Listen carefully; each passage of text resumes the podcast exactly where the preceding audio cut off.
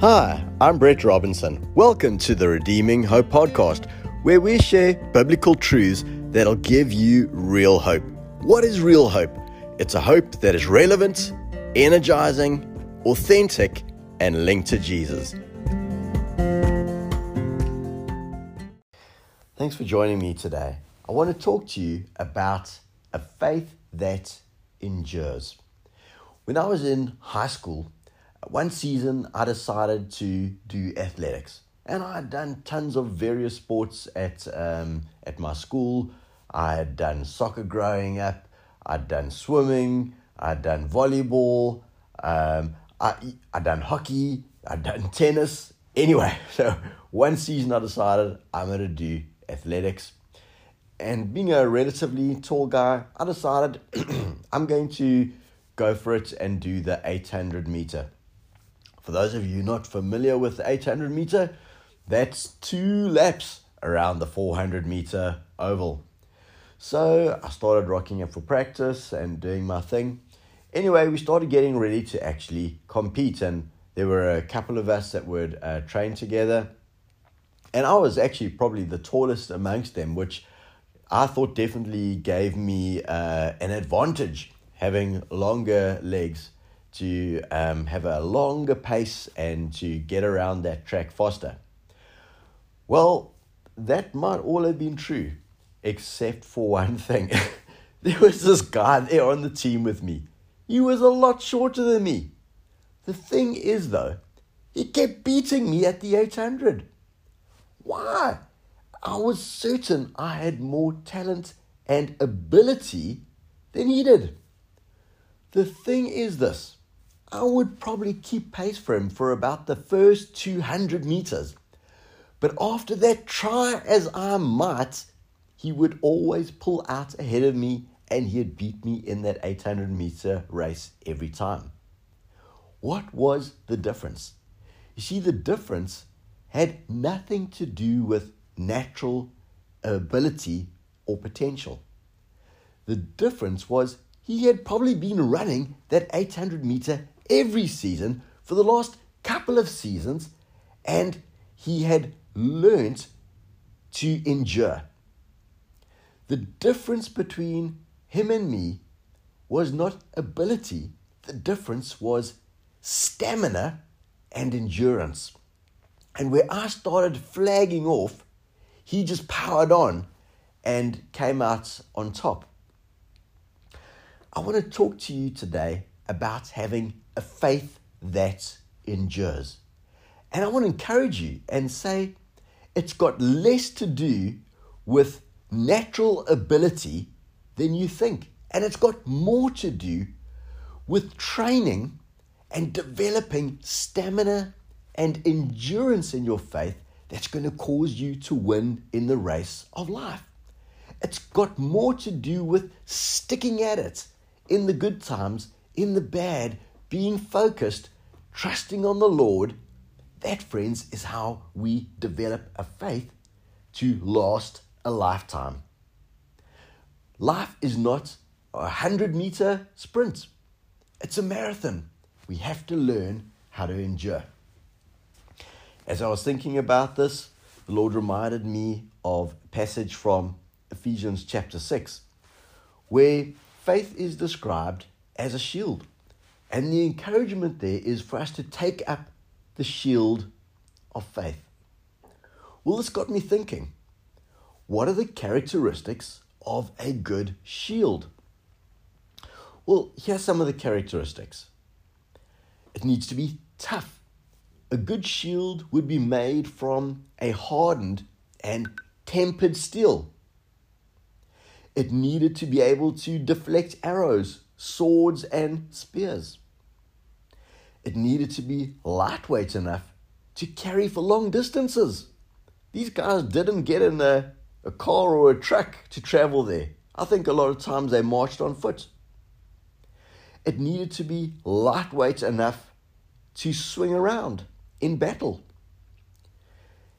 The shield needed to double up as a weapon. Did you know that those shields could be used to knock the enemy off their feet? In fact, even the edge of the shield could be used effectively as a weapon. That shield could provide a safe temporary hiding place when arrows were raining down around them. And their shields could be linked together to form a united barrier. And their shields also established identity for them as an army. The emblem on the shield would identify not just the soldier, but his king. Now, these are a couple of great points that we're going to look at in more detail, but I want to start out and look today at the first one, that a shield needed to be tough. A shield is no good if the very first time it gets hit with a sword or perhaps a spear, it shattered, or maybe it took an arrow and the arrow went straight through. It needed to be tough. How do we develop a faith tough enough to stand the test of time? Well, did you know that you can buy a good shield from an ironsmith, but you can't buy good faith, not even at church? But the good news is that faith can be caught. When you listen to the anointed teaching and preaching of the word, when you listen with your heart as well as your head, you can catch faith. Romans 10:17 says, faith comes from hearing the word of God. And in the Passion Translation, it puts it this way. Faith then is birthed in a heart that responds to God's anointed utterance of the Anointed One. Faith then is birthed in a heart that responds. So the first way we can develop a tough faith is having a heart that is responsive to God. When we have a heart that's determined not just to listen, but to hear God and to respond to what He says, we begin to develop faith that will endure. Do you know, if back in the day when shields were used, you were to go and buy a good shield, when you bought that shield, the shield would already have gone through a process of refining the metals, then shaping the metals, hammering, tempering, and finally branding the shield. That would all already have been done when you bought it. However, when God gives you your faith, it's still in raw material form. It gets toughened along the journey of life through consistent and regular use. I think sometimes we have a strange attitude toward the development of our faith. We expect someone with a talent to sing to get better at singing the more they sing. We expect someone with a musical talent to get better the more they practice their instrument. We expect a writer to get better the more they write, a runner to get faster the more they run, a weightlifter to get stronger the more they work out. But how many times do we just expect our faith to work at its best when we are not used to putting it to work? We need to learn to be faithful with the gifts, talents, and faith that God has given us. We need to be faithful in putting our faith to work in order to develop it. We need to be faithful to study His word and to hide God's word in our hearts so that we are ready to put our faith to work when opportunity comes our way. I'd like to tell you a story about someone who did just that. in 1 Samuel chapter 17 and from verse 34, we read about the encounter of David. David has gone to take food to his brothers who are part of the army of Israel, who are being challenged daily by this giant of a man called Goliath. And on one occasion, David goes there and he hears Goliath's insults and challenged, and he's incensed about it. And after speaking to a couple of people, he finds himself in the tent of Saul the king. And Saul basically says to him, but who are you? And, you know, why would I let you go fight Goliath? And in verse 34, we read this. But David said to Saul, your servant has been keeping his father's sheep. When a lion or bear came and carried off a sheep from the flock, I went after it, struck it, and rescued the sheep from its mouth. When it turned on me, I seized it by its hair, struck it and killed it. Your servant has killed both the lion and the bear. This uncircumcised Philistine will be like one of them, because he has defied the armies of the living God. The Lord, who rescued me from the paw of the lion and the paw of the bear, will rescue me from the hand of this Philistine. Saul said to David, go, and the Lord be with you. David was accustomed to being faithful out in the fields, and it's quite evident David took his job seriously. David wasn't about to compromise. He didn't run off at the first sign of trouble. When he encountered the tests and trials and challenges of lions and bears coming after his flock, he got stuck in and he took out the enemy. First, David was faithful. Then he saw the victory. First, he was faithful when no one was watching. Then he was victorious when everyone was watching. Friends, we got to learn to be faithful before we can expect to see the victory. We have to learn to be faithful when no one is watching. Faithful how? Faithful in the Word, to study the Word. Faithful in prayer. Faithful in calling out on God. Asking Him for opportunities to minister and to be a blessing to those around about us. We've got to be faithful to be obedient to the things that He gives us to do, to the things that He asks us to do. First, we have to be faithful, then we can expect to see the victories. Now, as I considered the analogy of the shield from Ephesians 6, it struck me that there are also some differences between a physical shield and the shield of faith. Let's look at a couple of them. Firstly, a physical shield must be finished before it can be used, whereas faith must be used before it can be finished. Many times when the need comes upon us, then all of a sudden we realize we need this faith and we just expect it to work. But we need to be working our faith all the time in order for us to get the results that we are hoping for. We need to put our faith to work. The next difference, the weight of a regular shield could eventually wear you out. They must have been pretty heavy.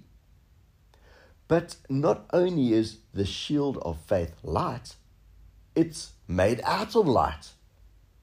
You might be going, hang on a second, Brett, what are you talking about? Well, this is confirmed in James chapter 1, verse 17. It says, every good and perfect gift is from above, coming down from the Father of the heavenly lights. And Jesus himself said, my yoke is easy and my burden is light. Sometimes I've heard Christians say, it's so hard to be a believer. But actually, it's not living the faith life that is hard. It's carrying burdens that we were never meant to bear that weighs us down. In fact, I believe it's scriptural that faith will actually make heavy things light. I'd like to tell you an interesting story that comes out of 2 Kings chapter 6 verse 1. And in the story, we read about Elisha and his servants who are joining together with some others to go and make some type of a building near the banks of the River Jordan. But in order to make it, they first had to chop down some trees. One of his servants, while he's swinging the axe into the tree, as he does so, the weighty head of the axe goes flying off the handle and lands into the river, where it sinks to the bottom. And he cries out to Elisha about this problem, and he says, oh man, what are we going to do? It wasn't even my axe, I'd loaned it. What does Elijah do? No problem. He picks up a stick. He says, where did the axe fall? And he throws the stick into that place. Next thing, the metal head of this axe floats from the bottom of the river to the top of the water, and his servant goes in and retrieves it. What did faith do? It made something that was heavy a whole lot lighter. So much lighter, it floated to the top of the water. What can we learn from this? Well, when we use our God-given faith in our lives, it can take those things that have been weighing us down and make them a whole lot lighter. Faith has the ability to make our road easier, to make things lighter. The next difference, not only will faith not wear you down, but it will energize you. God-given faith is like a battery that recharges as it's used. Have you heard about some of these fancy cars that have got a battery in them that actually gets recharged as the car is driven? As the car is being driven and the driver brakes, the braking of the vehicle, that energy that's gained is used to recharge the battery. And our faith will re-energize us even as we use it. Here's the next difference. A physical shield stays the same. Well, once you've bought it, that's what it is. It's not going to change. But God-given faith grows, develops, and gets stronger the more you rely on it and the more you use it. The next difference is a physical shield. Well, you can just leave it in a shed to get old and dusty. You pull it out and it'll still work. But faith can't be ignored. It needs to be used daily to remain useful. Friends, we've got to use our faith every day in order to keep on developing it and for allow it to be strong in our lives. Here's another difference. Physical shields, well, they've gone out of fashion. Do you know a friend or family member who still has a shield? Probably not. Why? They've lost their purpose. Whereas faith will always be needed. It'll always be valid. Faith will always be useful. And it'll increase in value the more you use it and the older you get. The last difference we're going to share today, a physical shield is, well, it was only useful on the battlefield, whereas faith can and should be used in our everyday life.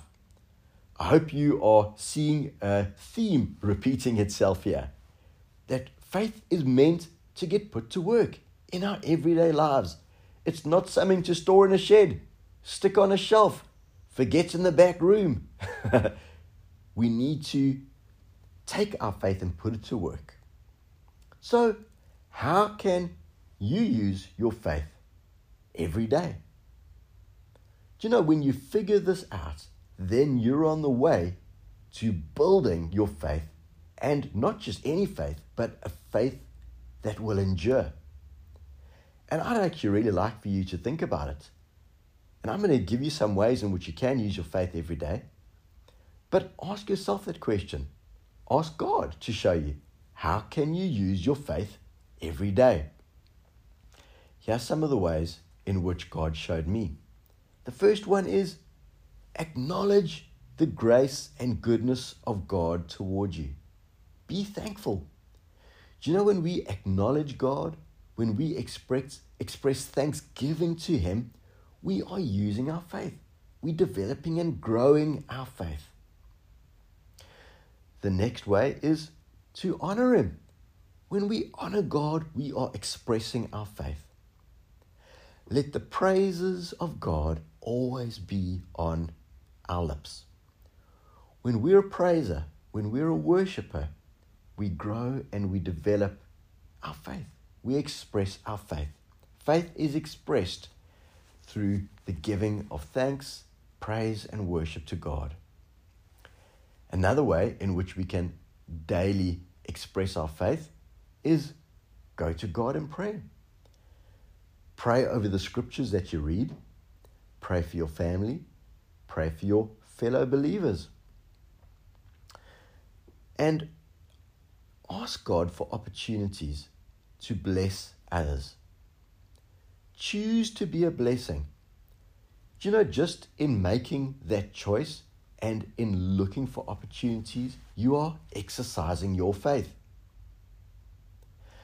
Ask God to show you whom you can be an encouragement to. Choose to give life, give joy, give hope. Be an anchor for those around you. Choose to give the inspiration of God's word and God's truth to those around you. These are some simple ways in which we can all use our faith every day. Let's pray together as we end. Father God, we thank you for the gift of faith. Thank you that the faith that we have comes from you, and that when we put it to work and trust you, Lord, that you will watch over our faith and cause us to grow and develop in our faith. Lord, I ask you for my life and for the lives of those listening. Speak to us every day, Lord. Show us how we can use our faith, how we can be a blessing to those around us, how we can point others to Jesus, that they may see you, Lord Jesus, the hope of the world, the light of the world, and that they might come to know you and find their hope in you. Amen.